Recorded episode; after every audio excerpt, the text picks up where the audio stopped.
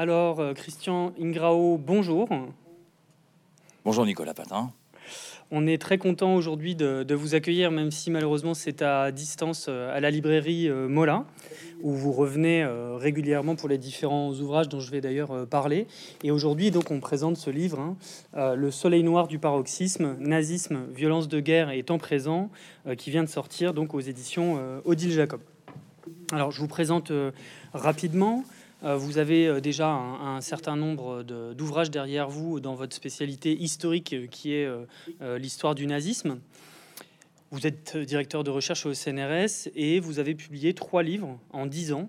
En 2006, Les Chasseurs Noirs, donc un livre sur une brigade meurtrière à, l'est de l'Europe au temps du génocide. Croire et détruire en 2010, euh, qui travaillait sur le lien entre la formation des intellectuels nazis euh, et ensuite euh, le, crime qu'ils ont commis. Et puis plus récemment, en 2016, la promesse de l'Est, qui revenait sur la, tentation et la, tentative, la tentation et la mise en pratique d'un espoir de colonisation à l'Est par les nazis. Donc on, voit votre objet de recherche très bien travaillé, cohérent, avec des ouvrages qui ont qui ont non seulement une importance dans le champ historique français, mais qui ont été traduits dans, plus d'une dizaine de langues, en anglais, en allemand, en espagnol, etc. etc. Donc euh, voilà pour, pour les recherches passées. L'ouvrage actuel euh, se démarque un petit peu de ces trois livres de fond hein, sur la, les réalités historiques que vous avez euh, analysées, puisque c'est une, je le caractériserais comme une pause méthodologique, une pause réflexive, dans laquelle vous revenez un peu sur le bilan des recherches passées, vous parlez du présent et puis vous parlez un peu des projets à venir pour essayer de définir l'histoire telle que euh, vous essayez de la faire, telle que dans une forme de voilà de défense méthodologique. Et donc dans le début de, cette, euh, de cet entretien qui va durer une petite heure et où on aura donc cet échange de, de questions, on, pourrait d'abord passer par la phase du bilan et, que vous nous expliquiez euh, ce que vous retirez de ces, ces, quasiment 20 ans de recherche, trois livres, enfin trois livres et plus, mais trois livres sur, sur le sujet de ces 20 ans de recherche. Et j'aimerais que vous expliquiez, parce que je pense que c'est pas encore un acquis euh, dans le grand public français, comment, dans les recherches que vous avez menées dans les pires politiques d'extermination euh, nazie, il y avait d'un côté ces politiques-là, mais de l'autre côté aussi ce que vous appelez donc dans le livre La promesse de l'Est, un, espoir de colonisation, un espoir positif de créer euh, le Reich de Milan à l'Est. Comment se connecte dans la tête et dans les pratiques des nazis cette extermination d'un côté et cette tentative de mettre en place l'espace vital de l'autre. Euh, merci de cette question, Nicolas Patin. Euh, et merci de, de, de, de, cette invitation.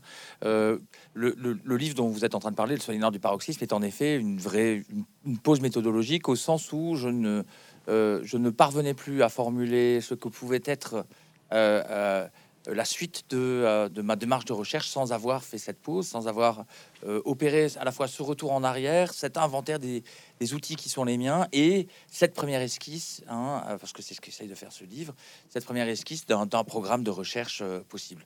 Effectivement, la toute première partie de ce livre revient sur euh, quelque chose comme une vingtaine d'années de, recherche entre euh, les séjours en archives, euh, le début de la thèse, les, projets de recherche, etc. C'est à peu près 20 ans. J'ai dû commencer quelque part vers 1997 ou, ou 20 ans. oui, c'est à peu près ça, 1997-2001. Hein, Et au fond, si vous voulez, euh, euh, à ce moment-là, euh, l'histoire qui est en train de se faire, l'histoire du nazisme qui est en train de se faire, se, se fait est polarisée par deux soucis. Le premier souci est un souci d'étude des politiques publiques qui est en droite ligne de ce qu'on appelle l'histoire, l'approche fonctionnaliste hein, du, régime nazi et du, du génocide, avec l'idée que des institutions qui sont placées en situation et en contexte darwinisme institutionnel mettent en place des politiques de surenchère qui vont conduire à la radicalisation des politiques antisémites. D'un côté, il y a ça.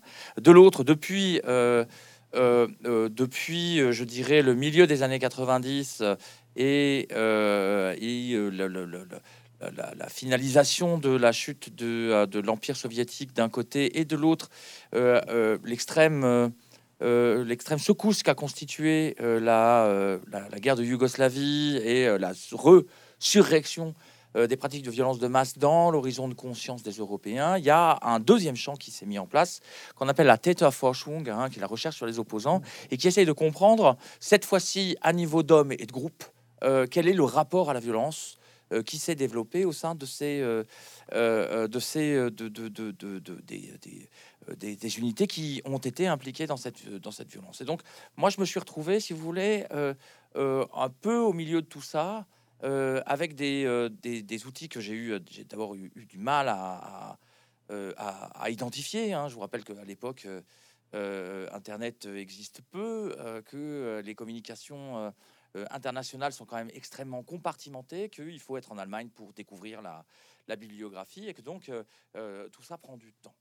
Et c'est dans, ces, dans, ces, dans cette conjoncture-là que s'est mis en place mon approche, qui est une approche qui, qui, qui est celle, au fond, d'un historien du nazisme qui est mis en difficulté. Qui se replie sur les outils qu'il a, sur lesquels il a été formé. Hein, c'est tout simple, je voulais faire de l'histoire du nazisme, mais j'avais été formé et plutôt bien formé par des modernistes qui faisaient de l'histoire religieuse d'un côté et par des contemporanéistes qui commençaient à essayer d'appréhender la guerre comme un phénomène culturel. Et en m'appropriant ces outils-là que j'ai commencé à mettre en place euh, un certain nombre euh, de, démarches. Alors, la publication des livres ne reflète pas tout à fait l'ordre chronologique de la démarche, parce que j'ai d'abord commencé par faire ma thèse sur ces intellectuels nazis qui vont euh, ensuite constituer le cœur de ce livre que j'ai appelé Croire à détruire, et ensuite seulement travailler sur, sur les chasseurs noirs. Mais ce que j'essaie de, dire ici, c'est que il faudrait éviter de donner l'impression et aux lecteurs et et aux téléspectateurs que euh, tout cela a été une sorte de ligne droite triomphante euh, euh, d'un premier livre à un second, moi Tarzan, sautant comme Tarzan de liane en liane, d'un livre à l'autre, etc. Tout, tout, ça est fait d'hésitation, d'échec, d'insatisfaction, d'aporie et, de, navigation à vue. Je pense pas que c'était impliqué ou c'est vrai que j'ai dit trois livres en dix ans ça faisait un peu la grande marche mais, euh, mais on sait tous effectivement que la, la, recherche est loin d'être un long fleuve tranquille et qu'il y, a souvent des, des, impasses. Alors, dans vos objets de recherche, il y a donc cette implication entre les politiques meurtrières et une politique euh, d'espoir portée par les, les nazis eux-mêmes de, germaniser euh, l'Est. Mm. Je trouve qu'un de vos apports, qui est dans, toujours dans le côté du bilan de, de, vos travaux, dont vous parlez dans, dans le, le, livre récent, c'est de montrer qu'en réalité, si on, considère qu'il y a deux projets nazis, euh, l'extermination d'un côté et euh, la, germanisation des espaces de l'autre, l'un a malheureusement, très malheureusement, euh, très bien fonctionné parce que au final, il ne dérangeait pas tellement que ça les populations locales, qui étaient alors évidemment parfois malheureusement obligées de participer au génocide contre leur gré, mais parfois tout à fait par leur propre gré. Alors que de l'autre côté, le, processus de germanisation, lui, a rencontré beaucoup, beaucoup euh, de résistance. Et moi, je pense que dans ce que vous apportez, on voit bien que d'une certaine manière, euh, par défaut, en comparant ces deux grandes politiques publiques, l'une qui a réussi et l'autre qui malheureusement, enfin qui pour les nazis n'a pas réussi, on voit bien qu'en Europe, il y avait quand même une forme j'ai peut-être pas le bon mot, peut-être pas de consentement, mais en tout cas moins de résistance au projet d'élimination des, des populations juives que au projet de germanisation. Alors, vous avez parfaitement raison. Et j'aimerais bien revenir sur le début de ce que vous disiez, c'est-à-dire euh, cette question de l'intrication de la promesse et du, euh, euh, et, du génocide. en effet, le nazisme est une sorte de, j'ai essayé dans, dans, le livre, de projet de refondation socio-biologique de la germanité, mais qui passe d'abord par la prise de conscience d'une angoisse apocalyptique de mort collective de la germanité qui doit être combattue et qui doit être conjurée. Et donc, le nazisme euh, fonctionne un petit peu euh, euh, comme un système de croyance. Je parle dans la tête des, gens qui y adhèrent, fonctionne comme un système de croyance qui désangoisse et donc prend en charge cette angoisse apocalyptique dont je suis en train de parler et la transforme en cette promesse utopique. Hein, qui est, qui est, qui est ce, ce Tausendjähriges Reich, ce grand Reich millénaire. Mais ce faisant, d'une part, il intrigue les deux projets, c'est-à-dire que l'un euh, ne va, l'un, euh, euh, c'est parce que il s'agit de conjurer l'un que l'autre va, va c'est la conjuration de l'un qui va rendre possible l'autre, et de l'autre, et, d'un autre côté, on voit bien aussi quand on quand on les regarde que les dignitaires nazis qui s'occupent de germanisation intègrent dans leur planification et dans leur prévision les différentes étapes, les différents stades hein, du, de, la solution finale de la question juive, hein, qu'elle soit d'abord sous forme de déportation, ensuite homicide, et, et, donc à la fin, le génocide est une condition sine qua non de la germanisation. La deuxième partie de votre question est, encore plus intéressante, me semble-t-il, quand vous parlez euh, de, euh, des réactions sociales hein, de l'Europe occupée à ces deux projets. Parce que je pense qu'on tient là de deux choses. Un, vous avez parfaitement raison, le génocide n'est pas une affaire germano-juive. Le génocide n'est pas un face-à-face entre des bourreaux allemands et euh, des victimes juives. Euh, il n'y a pas de génocide euh, possible sans fonctionnaires français, sans conducteurs de train belges, sans gendarmes néerlandais, sans tueurs ukrainiens et britons, etc., etc.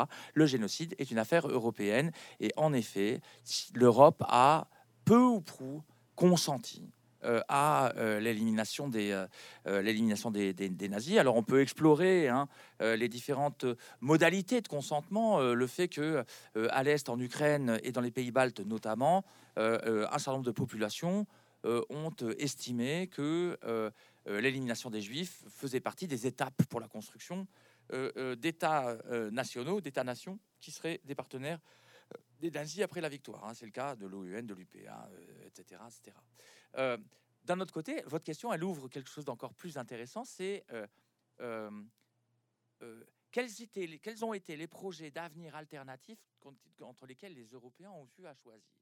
Et vous aurez d'un côté eh ben, quelque chose qui est né quelque part entre l'Amérique et, et l'Europe, et qui est cette culture occidentale fondée sur une ère de prospérité et de bonheur qui, est, qui, va, qui va donner le wealth state d'un côté, et de l'autre, Hein, euh, euh, euh, représenté à la fois par les mouvements partisans et puis par l'armée rouge qui arrive, eh bien, ce que les historiens, ce que les historiens de l'après-guerre, de la Russie d'après-guerre, ont appelé la civilisation stalinienne. Et donc, il y a des projets d'avenir qui, la, Seconde Guerre mondiale, en fait, peut se lire comme la grande conflagration entre un certain nombre de projets d'avenir. Et effectivement, ben, dans une certaine mesure, on peut dire que le projet nazi était un projet qui était infiniment moins inclusif que les deux autres et que c'est ce qui a fait que euh, euh, les populations locales, euh, évidemment portées à bout de nerfs par des politiques nazies dont le caractère meurtrier était absolument insondable, ont, été jetées dans les bras des, deux autres.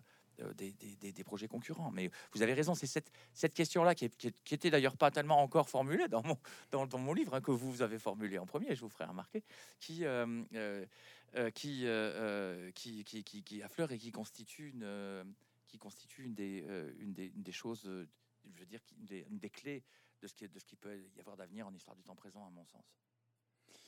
Alors, on, voit que dans, dans, les questions posées et les, les, réponses que vous apportez, on, est, on a un niveau de généralisation qui est énorme, qui va aussi avec tout le travail que vous avez fourni mais qui en même temps, euh, là, je, bon, je, je c'est un truisme, mais évidemment, il y a eu des résistants, il y a eu des justes, il y a eu tout un tas de positionnements, quelle que soit la nationalité. Mais ce qui est intéressant, c'est que ce niveau de généralité euh, dont on parle là montre, quand on connaît en plus les lacunes des archives euh, existantes, qui sont considérables, nous emmène vers le deuxième temps de, de, cet entretien, à savoir le moment où vous faites une, une pause méthodologique dans vos méthodologies propres et dans les méthodologies générales euh, des historiens et des historiennes. À savoir euh, cette manière dont on peut euh, vraiment penser aujourd'hui une manière de faire l'histoire. Alors on sait que vous avez introduit beaucoup, beaucoup, pas seul, mais aussi avec vos maîtres à penser, beaucoup d'anthropologie de la violence, une, nouvelle histoire de la violence beaucoup plus attentive à la pratique, au corps, à la corporalité, à l'espace, etc. Et donc, dans la seconde partie du livre, vous vous lancez dans, trois chapitres euh, sur euh, quelque chose de plus méthodologique qui, alors, euh, intriguera peut-être les, lecteurs et les lectrices parce qu'on entre dans quelque chose d'un tout petit peu plus technique. À commencer par une, j'allais dire une incartade, mais c'est une incursion dans la physique quantique. Alors, qu'on peut s'étonner de trouver dans un livre d'histoire. Alors, vous défendez la chose de la manière suivante lu quand même en vous étant approprié euh, les, méthodologies donc de, ce champ qui est très très très différent de l'histoire contemporaine, et vous montrez que en histoire, euh, et là vous généralisez un peu, on ne peut pas en même temps, euh, je vous cite, prendre en assumer d'étudier ce qui est de l'ordre du socialement ancré, ce qu'en physique quantique on appellerait le corpusculaire, et en même temps bien traiter dans le même, dans, le même temps les imaginaires, les représentations, l'échange, c'est-à-dire ce que vous appelez l'ondulatoire. Alors, j'avoue, sans rentrer peut-être dans le détail de l'appareillage de physique quantique, parce que là il faut le temps de lire le livre, de, s'approprier le vocabulaire, que vous apporte cette comparaison? Est-ce qu'elle vous euh, nourrit pour arriver en fait à, à, poser des méthodes sur le panorama que vous, vous avez étudié dans, dans les années de recherche? Alors, je, vous remercie de la question, Nicolas. Euh, euh, euh, la première chose que je voudrais dire, c'est que ce livre n'a pas d'ambition prescriptive. Je ne prétends pas et ne peux pas prétendre dire aux gens comment opérer les choses. le constat que je, fais, en fait, je, je, suis en train de parler d'une aporie dans mon propre travail.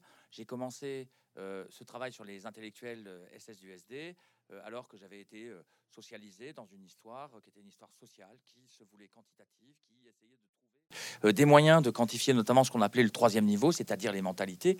Et j'ai espéré, au tout début de mon travail de thèse, pouvoir faire une sociographie mettant en place des indicateurs euh, que, je, voulais formaliser, que je voulais rendre quantitatifs, euh, pour essayer de comprendre avec des groupes déjà formés, des groupes d'arrivée, comprendre quels avaient été, euh, quels avaient été leur, d'une part leur parcours et, est-ce qu'il y avait euh, une espèce de, signification statistique de tout cela? Et je me suis aperçu que la façon dont moi je posais les choses euh, rendait ce type de démarche, une démarche d'histoire sociale, de sociographie statistique, truistique. C'est-à-dire que euh, je, euh, on finissait par dire attention, ces, intellectuels du SD sont issus de la classe moyenne. Bah oui, ils sont tous étudiants. Pour être étudiant dans l'Allemagne des années 20 et 30, il faut être issu de la classe moyenne. j'arrivais, j'arrivais à, mettre en place des, des, outils qui me disaient que bah voilà, j'avais affaire euh, dans le RSHA, euh, Reich et sur l'office principal de la sécurité du Reich, euh, j'arrivais à mettre en place l'idée qu'on avait affaire à une classe moyenne, une cohérence générationnelle et un niveau d'études un niveau d'études relativement élevé. Mais tout cela, un, on le savait déjà. Deux, il y avait un caractère descriptif, mais pas explicatif. Et donc, si vous voulez, et, et, et trois, et dernier euh, troisième et dernier euh, euh, reproche que je pouvais faire à, cette démarche que j'avais commencé à mettre en place, c'est que en notant soigneusement dans une base de données à partir des dossiers personnels SS les choses qui étaient en train de se placer, ben je, voyais, je voyais les nazis, mais je voyais pas leur nazisme. Et c'est de cette dernière, de cette dernière réflexion que j'ai dû partir pour essayer de, euh, mettre en place euh, autre chose. Et, et, cette autre chose, eh ben, je suis allé dans les archives, du le fonds R58 du RSHA, et j'ai commencé euh, à, regarder. Et là, j'ai trouvé de magnifiques documents qui me donnaient le nazisme de ces gens. Mais ces documents n'étaient jamais signés, pratiquement jamais, jamais attribuables. On voyait très bien leur circulation, mais on ne voyait pas la façon dont ils avaient été mis en place, etc. Et donc, je, perdais, si vous voulez, l'ancrage euh, euh, socio-institutionnels euh, de, de ces documents. Et donc, je voyais bien que quand j'essayais de faire l'un, j'arrivais pas à faire l'autre. Et quand j'essayais de faire l'autre, j'arrivais pas à faire l'un. Et puis, cette mésaventure-là m'est arrivée deux ou trois fois. Puis, à chaque fois, je me disais, ah, ah, bah alors, t'es comme Heisenberg. Et puis, cette, espèce de plaisanterie, de blague amère, si vous voulez, m'a fait dire, mais au fond, est-ce que ce, petit jeu que tu es en train de jouer un petit peu et peut-être un peu pédant, est-ce que tu ne devrais pas tout simplement essayer euh, de, euh, euh, de le systématiser et d'aller effectivement vraiment lire Heisenberg, Dirac, etc., etc., pour voir s'il n'y avait pas quelque chose de, de, de, de, profitable dans le fait de mettre en parallèle la position épistémologique, rien d'autre, la position épistémologique de l'historien et celle du physicien du quantique.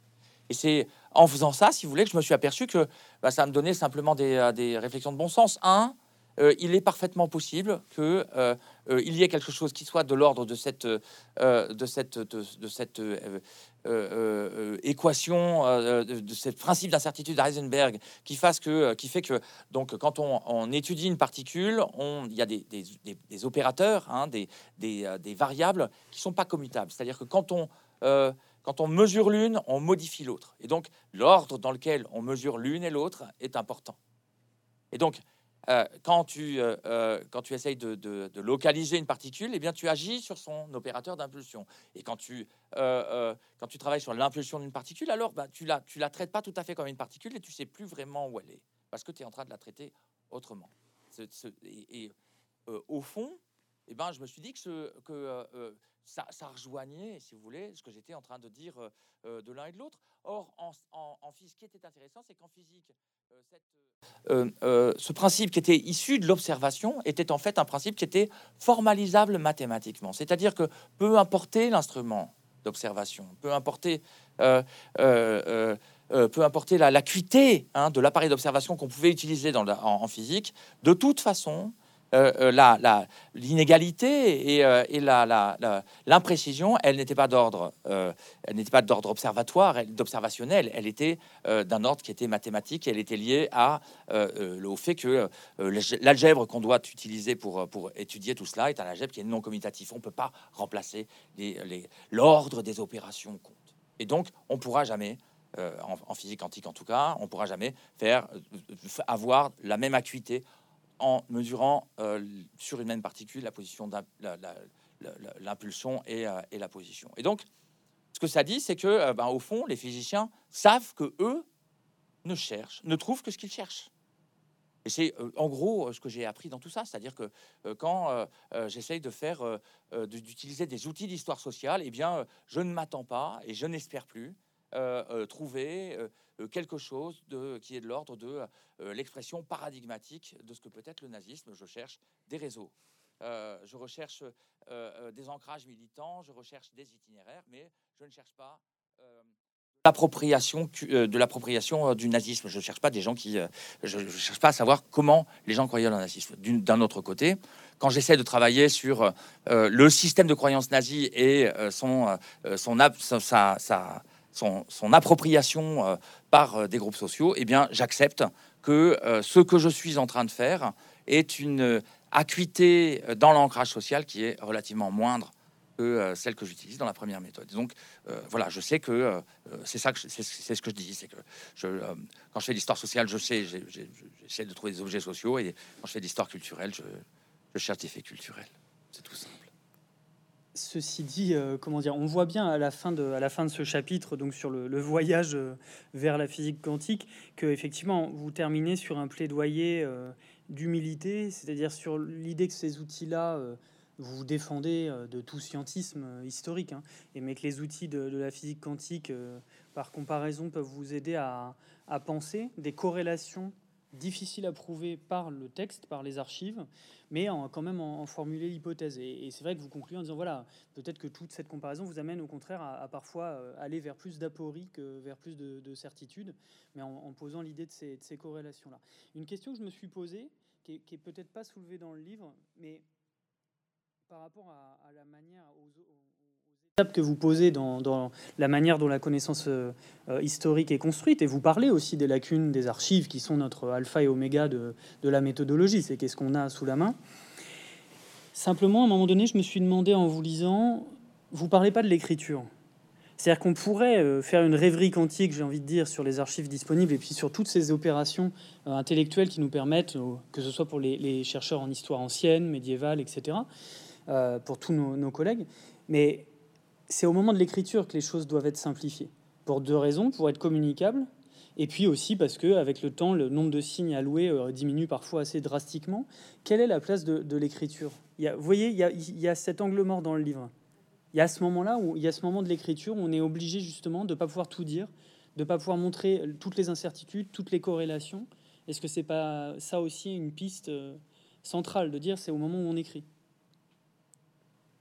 Alors, il y a, pense que c'est un problème sur lequel on bute tous. Et euh, si je l'ai pas, euh, euh, alors deux remarques. Un, vous avez raison, je l'ai pas abordé tout de suite. Je l'ai pas abordé parce que je pense que les modes de communication qu'utilisent les historiens sont à la veille de connaître une immense révolution à au moins trois étages. Le premier étage, c'est que je ne suis pas sûr que le milieu de l'édition scientifique, qu'il s'agisse des livres, des articles, etc., va rester ce qu'il est dans les 20 prochaines années. Euh, tout cela craquelle de toutes parts avec une crise du lectorat extrêmement importante en ce qui concerne les livres et avec un- une espèce de gigantomachie que sont en train de mener les universités contre les monstres de l'édition scientifique comme Elsevier, etc., etc., et qui, est en train d'induire la montée assez importante et, je l'espère, prégnante de, de, la mise en mise à disposition de, de, de, la science sous forme d'archives ouvertes. Hein. Je parle, je pense à Hall du côté français. Donc, d'un côté, le secteur traditionnel est en train de connaître une est à la veille, à mon avis, d'une d'un bouleversement qui est extrêmement important. Deux, euh, euh, vous le savez comme moi, euh, les nouveaux médias qui sont en train d'apparaître, notamment sur Internet, sont en train de muter aussi de façon extrêmement importante et de proposer des formats qui sont de plus en plus importants et attrayants, même pour les historiens peu ouverts, on va dire, à, à l'innovation, hein, avec des plateformes comme YouTube, comme Twitch. on a des, des, possibilités qui sont en train de se mettre en place et qui euh, et qui pourrait devenir, euh, qui pourrait devenir un mode, de, un mode d'atteinte de public. Jusqu'ici, on, on, on, euh, a peut-être nous historiens académiques un peu de mal à toucher. Hein.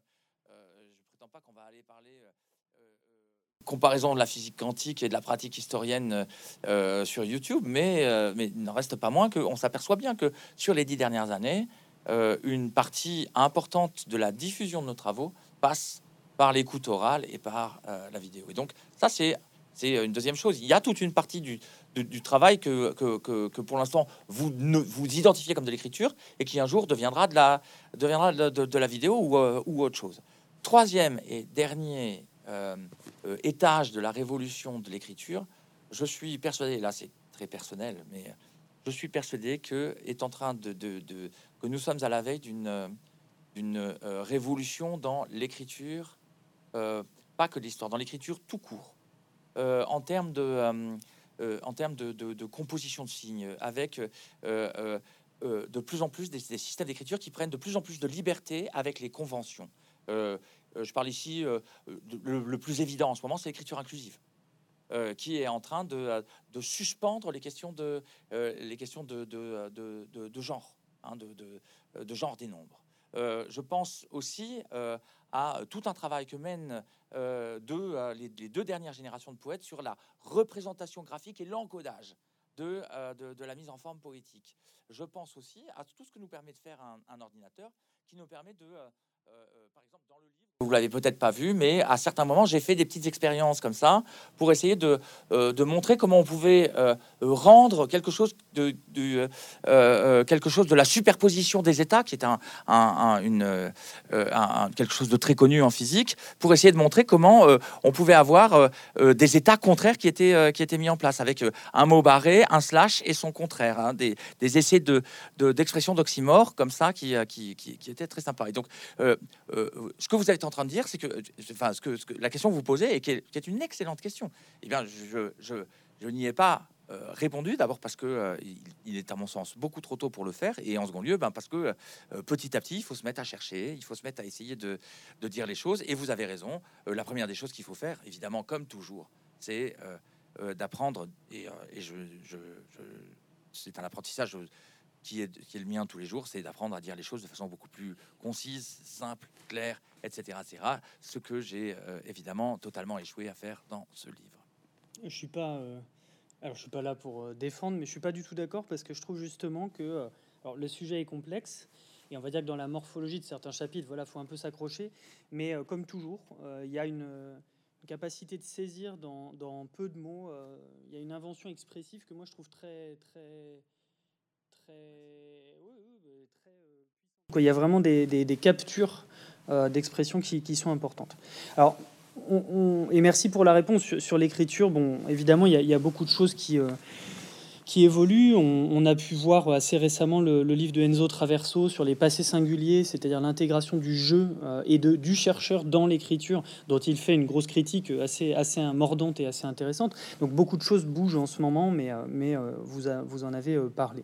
Le troisième moment méthodologique, avant qu'on passe aussi aux, objets auxquels vous allez euh, appliquer au projet, euh, au futur, euh, c'est le troisième moment, on peut y revenir, mais assez rapidement, c'est que vous faites une longue description des, mouvements historiographiques des années 70, 80, 90 en Europe, qui est assez intéressante, un point historiographique. Et pour le résumer assez vite pour les, auditeurs et les auditrices, vous expliquez qu'en Allemagne, en Italie, en Angleterre, on est sorti, c'est pas on est sorti assez vite, c'est une certaine histoire sociale quantitative, un peu, euh, un peu voilà, scientiste à certains moments, euh, qui s'intéressait aux grands groupes, qui s'intéressait à la statistique, etc. est arrivé à bout de souffle et euh, s'est renouvelé à travers l'étude, encore une fois, des, choses, des outils qui venaient de l'anthropologie, l'étude plus, plus directement des individus, de l'histoire du quotidien, de ce qu'on a pu appeler la micro-histoire en Italie, euh, de nouvelles façons de faire l'histoire, avec, je résume, euh, une manière de se centrer sur l'expérience euh, individuelle et collective, les expériences individuelles et collectives, qui a renouvelé cette histoire sociale qui, du coup, a continué son chemin en étant, en étant voilà, armé de ces nouveaux outils. Et vous montrez qu'en France, cette hybridation n'a pas eu lieu, peu eu lieu, moins eu lieu. Et que du coup, j'ai beaucoup aimé cette hypothèse-là, parce qu'encore une fois, vous êtes sur des méga systèmes, hein, euh, qui, comme des planètes qui se, qui se, qui s'éloigneraient ou au contraire s'attireraient. En France, cette hybridation a peu eu lieu, et du coup, l'histoire culturelle s'est autonomisée beaucoup plus et est devenue un champ à part entière. Et alors, pour les spécialistes, on sait très bien que ça donne lieu à des conflits. Pour le grand public, on le voit un peu moins. Moi, ma question pour y, arriver, en quelle mesure cette histoire culturelle un peu plus autonome, on le sait notamment pour 14-18, euh, pour l'histoire de 14-18, a produit des résultats originaux à l'échelle européenne? Qu'est-ce que ça a apporté, en fait, cette autonomie de l'histoire culturelle? Écoutez, je, honnêtement, euh, je pense que c'est... Euh, c'est au fond, je l'ai peut-être pas dit assez clairement, mais je pense que c'est pas une bonne nouvelle. C'est-à-dire que ce que je vois, moi, c'est que mes collègues euh, britanniques, euh, allemands et, italiens euh, me disent je fais de l'histoire sociale quand ils font de l'histoire culturelle. Quand on, quand, on a des, collègues qui disent qu'ils font de l'histoire sociale, ils, ils, ont souvent... souvent une réaction de défiance vis-à-vis de l'histoire culturelle, et les, les collègues qui font de l'histoire culturelle ont souvent une réaction de défiance vis-à-vis de l'histoire sociale, alors que ce, ce clivage-là est un non-sens en Angleterre, euh, un non-sens en Allemagne et un non-sens euh, en, en, Italie. Tout le monde fait, euh, fait une histoire qu'il appelle une histoire sociale, qu'il appelle parfois New Social History en, en, Angleterre, qu'on appelle, qu'on appelle histoire sociale et culturelle en Italie ou en Allemagne, mais, mais au fond, tout le monde embrasse les deux mouvements d'un même mouvement, sauf nous sauf nous.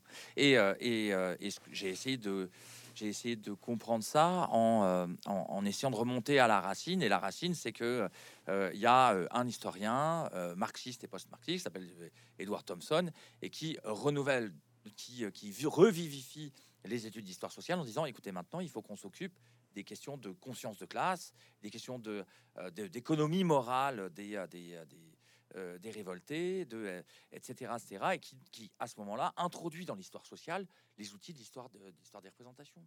Et, euh, ce qui est intéressant, c'est que euh, euh, cet homme a une énorme influence absolument partout. Aux États-Unis, en Allemagne, en Italie, en Inde, c'est un personnage, c'est une star immense. Et en France, il est, il est, il est découvert. Et la fin de sa découverte, c'est 2015. C'est-à-dire que c'est à ce moment-là que ces derniers bouquins sont, traduits et, ça a été très long. C'est sur 30 ans la découverte de Thompson. Et, donc, et, c'est ça qui est intéressant, c'est-à-dire que euh, la révolution se fait à l'intérieur de l'histoire sociale partout, sauf en France, où euh, euh, l'histoire sociale prend, prend des, tournants qui sont des tournants hyper intéressants. Le tournant pragmatique des annales est, passionnant, la socio-histoire, c'est extraordinaire, mais en ce qui concerne en tout cas la socio-histoire, euh, on voit très très bien que le projet de la socio-histoire est, il est même, il est pas même opposé à euh, ce que font tous les autres. C'est il est, euh, il est radicalement autre. Hein. c'est une altérité, c'est une altérité radicale par rapport à ces questions de d'histoire des, représentations. Et c'est c'est ça que j'ai voulu montrer, c'est que les, les, vous savez très bien, les champs historiographiques sont déjà des champs qui sont assez assez traversés de de, de, de, conditions conflictuelles et on n'avait on n'avait pas besoin de ça quoi. Alors, je pense aux, différents conflits qui ont pu émailler euh, telle ou telle euh, étude de telle ou telle période, et c'est vrai que ça, parfois ça produit des, des, comment dire. Et parfois juste de, ça fait perdre du temps. Mais bon, ça c'est autre chose. Alors, pour en arriver à la partie, donc là on était dans la pause méthodologique, ce moment où vous réfléchissez euh, non seulement à vos pratiques, mais à où en est euh, la manière de faire et d'écrire l'histoire euh, aujourd'hui. Puis la, fin du, livre pardon, s'ouvre comme, comme un regard vers le futur, vers différents projets. Et là, on, entre dans la, dans la cuisine du présent, de ce que vous êtes en train de faire aujourd'hui et que vous allez essayer de prolonger, notamment avec un plaidoyer pour, pour l'étude du paroxysme, qui, euh, vous, me, vous me contredisez si c'est faux, mais vient aussi de, du séminaire que vous aviez monté avec Quentin Deluermoz et, et, et, Hervé Mazurel. Et, euh, Quentin Deluermoz qu'on a, qu'on a reçu ici virtuellement euh, chez Mola pour, pour son livre sur les communes. Vous parlez du paroxysme avec cette jolie citation. Pourrons-nous faire un, jour l'histoire du frisson Et vous montrer, avec les outils de l'anthropologie historique, que ce paroxysme que vous avez étudié de très près dans les violences nazies, avec des, moments même de lecture assez durs euh, dans, tout ce qui a pu se passer dans, l'extermination, va toujours euh, de pair avec la constitution d'un entre-soi.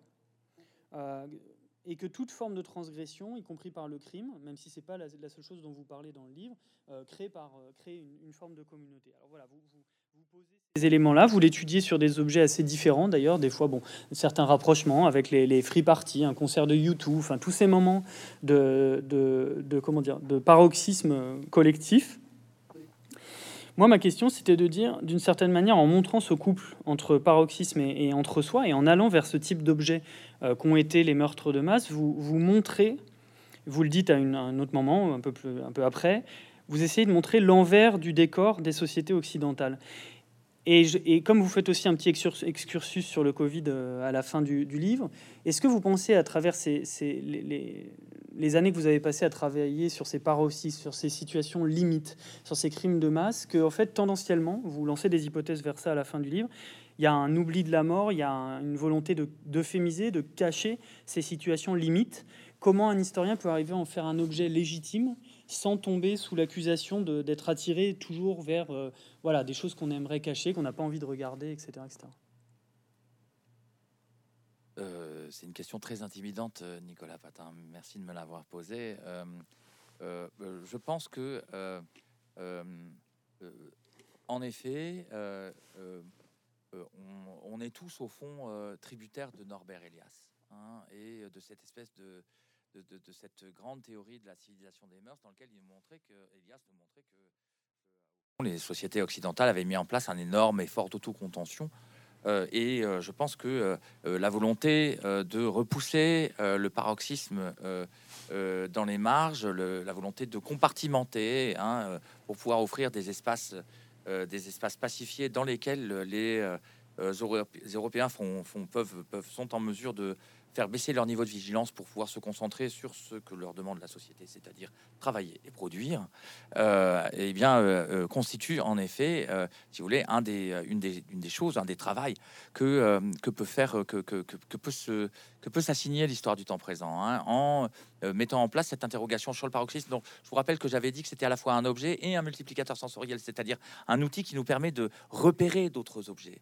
Et donc, en euh, euh, s'assignant le paroxysme comme, euh, objet, en prenant l'entre-soi comme parèdre, c'est-à-dire, vous avez un parèdre, hein, c'est en histoire antique, c'est il y a un dieu principal, il y a un dieu, il y a un dieu auxiliaire et il y a une forme d'interaction entre les deux. je ne suis pas encore très à l'aise avec avec l'association automatique des deux, mais c'est un choix scientifique que je fais de, de, mettre les deux. Il rien, enfin, c'est de l'ordre de l'épistémologie et pas de l'ordre du factuel, hein, du, du, du, réel que de euh, que de, que de les lier ensemble. Mais en tout cas, les étudier ensemble avec cette, cette, cette, euh, cette panoplie d'outils que sont, euh, qui sont issus de l'anthropologie mais aussi de cette, sociologie eliasienne, de la psychanalyse, etc., etc., fait partie, si vous voulez, nous permet en effet de nous assigner l'idée d'aller repérer ces espaces, ces séquences, ces instances compartimenté dans euh,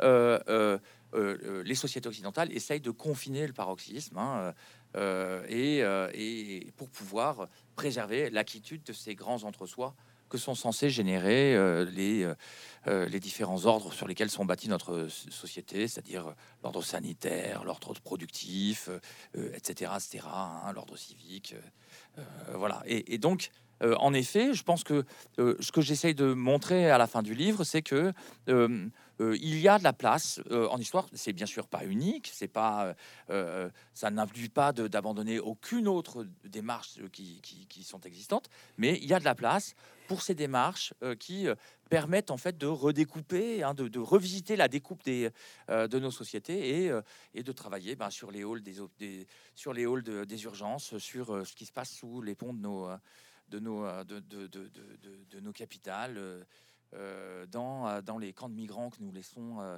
que nous laissons dépérir sur les îles grecques, sur ces routes sur ces routes des Balkans où on voit des enfants qui, sont, qui, sont, qui ont les mains bleues de, bleu de froid et dans les forêts alpines où Génération Identitaire essaye d'empêcher de passer des, des, migrants qui veulent simplement participer à la prospérité de nos mondes.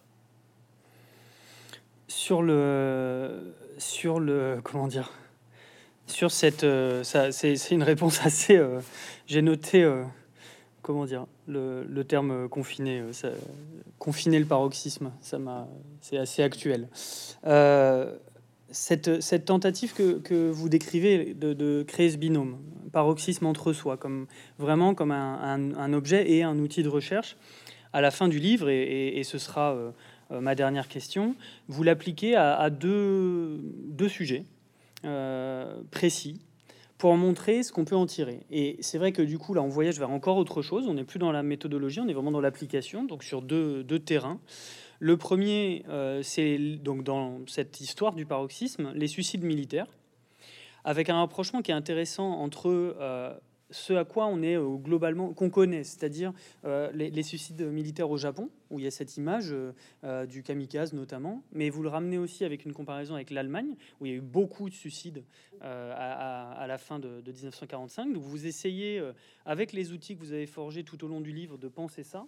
Et dans un deuxième chapitre un peu plus surprenant, beaucoup plus actuel, vous, vous parlez de l'urgentisme et notamment, donc là vraiment, euh, des services d'urgence dans les hôpitaux euh, français euh, notamment et notamment dans la gestion de la crise qui, a, suivi les attentats du Bataclan et du 13 novembre. là, est-ce que vous pouvez nous dire un mot? Qu'est-ce que ça apporte ce regard à travers les lunettes du paroxysme et de l'entre-soi sur ces deux, sur ces deux terrains-là? Qu'est-ce que ça vous a appris? Qu'est-ce que voilà Quelles sont les conclusions de ces deux enquêtes? Alors, la, première enquête est en fait euh, une démarche que j'avais sur, le suicide comme sortie de guerre, dans laquelle j'ai essayé de travailler à la fois sur euh, euh, le cas allemand et le cas japonais, mais aussi sur les suicides civils comme militaires. alors, j'essayais à ce moment-là, si vous voulez, de simplement de comprendre s'il était possible à l'historien de d'émettre des hypothèses sur la façon dont la façon dont s'étaient agencés ces suicides et ce, qui se passait euh, ce, qui, ce, qui, en était le, déclencheur. Euh, euh, l'une des obsessions pas, pas mais l'un des soucis que j'avais à ce moment-là était venait d'une conversation que j'ai eue avec un, quelqu'un qui était un très grand psychanalyste hein, qui s'appelle Roland Belair et avec lequel j'avais beaucoup travaillé ces, questions-là et, et Roland Belair disait dans un suicide il y a toujours quelqu'un qui tue quelqu'un parce que nos personnalités sont clivées, etc. etc. Et donc, euh, euh, la question était de savoir, euh, la question était de savoir si cette, ce type de phrase, ce type d'apport de, la psychanalyse était opératoire euh, quand on essayait de travailler sur, euh, euh, sur des gestes de suicide, qu'ils soient individuels comme les, quelques, les quelques documents que j'ai pu trouver sur, sur, pour le suicide combattant japonais, ou, ou, qu'ils soient collectifs comme ce qui se passe à Saipan en, à l'été à l'été 1944. Et donc j'ai essayé de comprendre si on, pouvait mettre en place une démarche qui serait une démarche interprétative et analytique qui permettrait de rendre compte de ce geste-là. Et donc j'ai essayé de le faire sur plusieurs configuration. J'ai euh, euh, retrouvé un, euh, un, objet très hybride, roman slash, slash carnet de guerre d'un officier SS, de l'autre des, des, journaux intimes de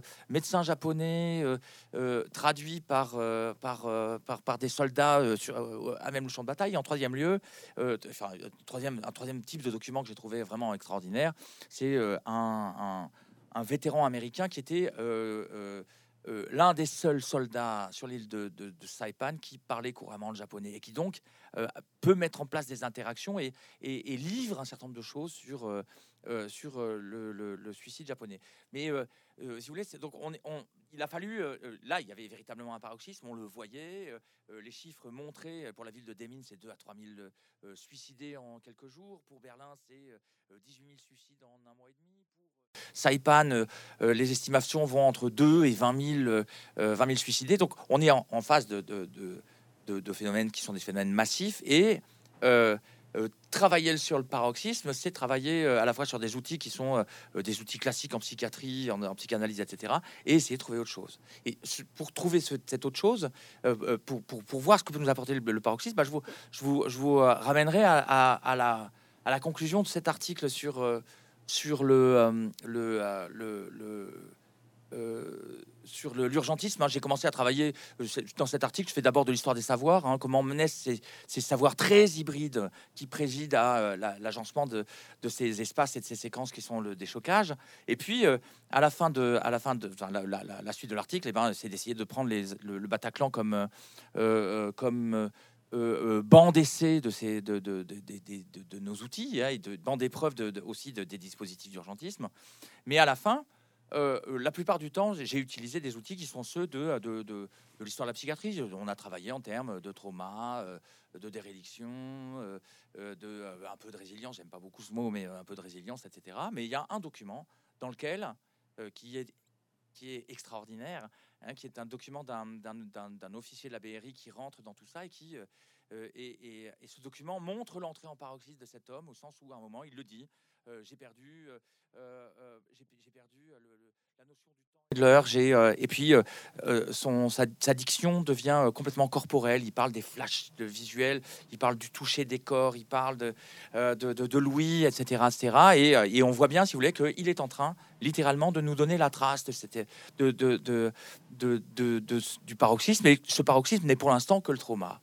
Mais euh, à la toute fin de ce témoignage, il nous dit Je n'oublierai jamais les yeux de ces amants que j'avais réunis. Et euh, il, y avait, euh, il y avait deux Italiens dans la salle qui, qui, avaient été séparés par le truc, qui étaient persuadés qu'ils étaient morts, que, l'autre était mort. Et, cet homme de la BRI a, réussi à les réunir là, et le regard de ces deux amants qu'on réunit, eh bien, on n'est plus dans le trauma.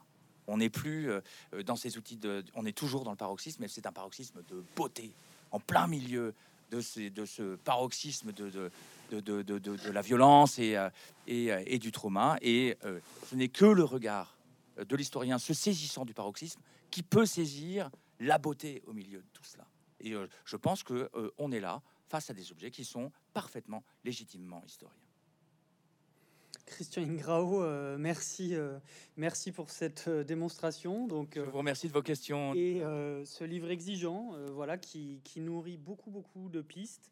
Le soleil noir du, du paroxysme, dont je pense que vous avez montré qu'il était voilà, un objet légitime et, et, très, très intéressant. Merci et, et bonne, bonne soirée à vous. Merci beaucoup, Nicolas. Au revoir. Au revoir.